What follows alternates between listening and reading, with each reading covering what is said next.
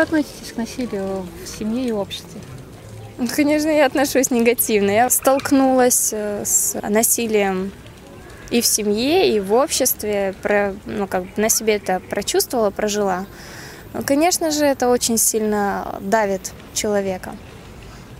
Ну, это тяжело вынести. Как нам не молчать, чтобы вот этот порог как насилие могли искоренить в обществе? Но это все тянется с детства, когда ребенок формируется, и какое отношение у него к этому миру проявляется через его родителей. Если родители терпят, дети тоже будут терпеть, и они будут молчать, и они будут мириться с этим.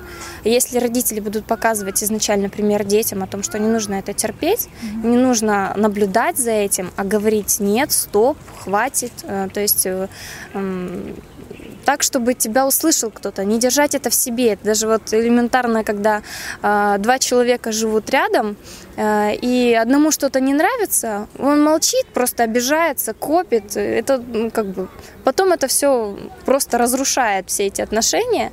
А когда он говорит, э, слушай, ну мне это, например, очень сильно неприятно, мог бы ты так не делать, для тебя это не вызовет такой огромной трудности, допустим, да?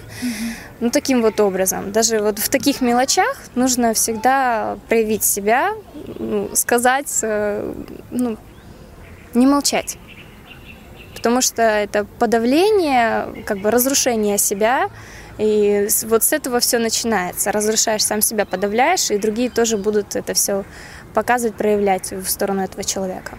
Какие есть, э, вы видите, способы решения, вот, чтобы это искоренить? Очень важно а, процесс самовоспитания. Это как бы из детства все берется. В школах, в детских садах, в университетах нужны очень грамотные специалисты, педагоги, воспитатели, учителя. Это очень важно, потому что они закладывают изначально тот самый базу, вот эту базу, фундамент. А, но мне, например, у меня есть дочь, и для меня такой вот вопрос, как ее воспитать так, чтобы не перегрузить на нее какие-то свои комплексы, ограничения, не захламить ее своим мусором. Вот для меня это вот такое огромное искусство. Я все всячески как-то стараюсь остановить себя где-то, где вижу за собой, что не так делаю, чувствую, что это выльется во что-то. Ну, начинать все-таки нужно с родителей, потому что родители нам показывают, как действует этот мир. Но я думаю, что стоит также уводить внимание от материального и приводить э, к тому, что материальное, оно не имеет на самом деле никакого значения. Сегодня есть, завтра нету, это не важно. Важно э, состояние, которое есть внутри человека, которое он носит самодостаточность. Если это есть, если он сам себя понимает, вот это в первую очередь, тогда у него все будет хорошо. И в любом случае надо всегда над собой работать. Даже если родители показывают не, не такой пример, нужно понимать, что ну, нужно над собой работать.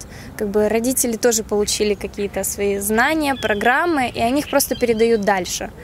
Без, бессознательно, так скажем. А наша задача просто проявить себя, вот, заглянуть вглубь себя, задавать себе больше вопросов и выносить это в мир, потому что весь мир отражает э, каждого человека отдельно.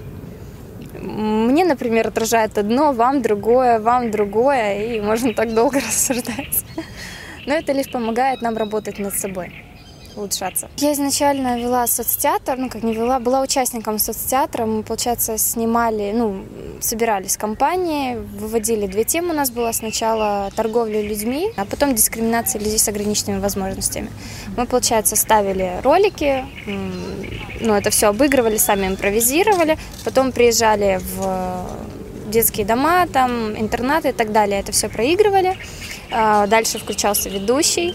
А, спрашивал, хотели бы они как-то на это повлиять. После этого а, мы еще раз проигрывали сценку, и они могли остановить любой момент, где они видят дискриминацию, либо к тому, что подводят э, к торговле людьми.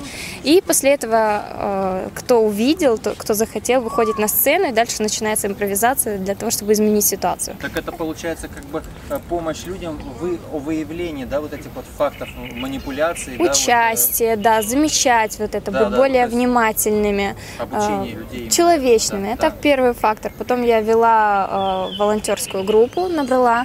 Мы выезжали в интернаты, опять же, детские дома, там проводили разные мероприятия, раздавали буклеты по поводу э, насилия над близкими, там, э, ну и так далее, разные такие направления. Что бы вы хотели пожелать нашим зрителям АЛЛАТРА ТВ и всем добрым людям? Искать себя, всегда, везде спрашивать себя, ну, узнавать себя, раскрывать, э, кем каждый является. Нужно всегда копать вглубь, потому что человек, я считаю, что даже не настолько, ни на секунду не имеет представления, какой он на самом деле и каким он может быть, если он возьмется за себя. Я желаю, чтобы каждый узнал и нашел себя.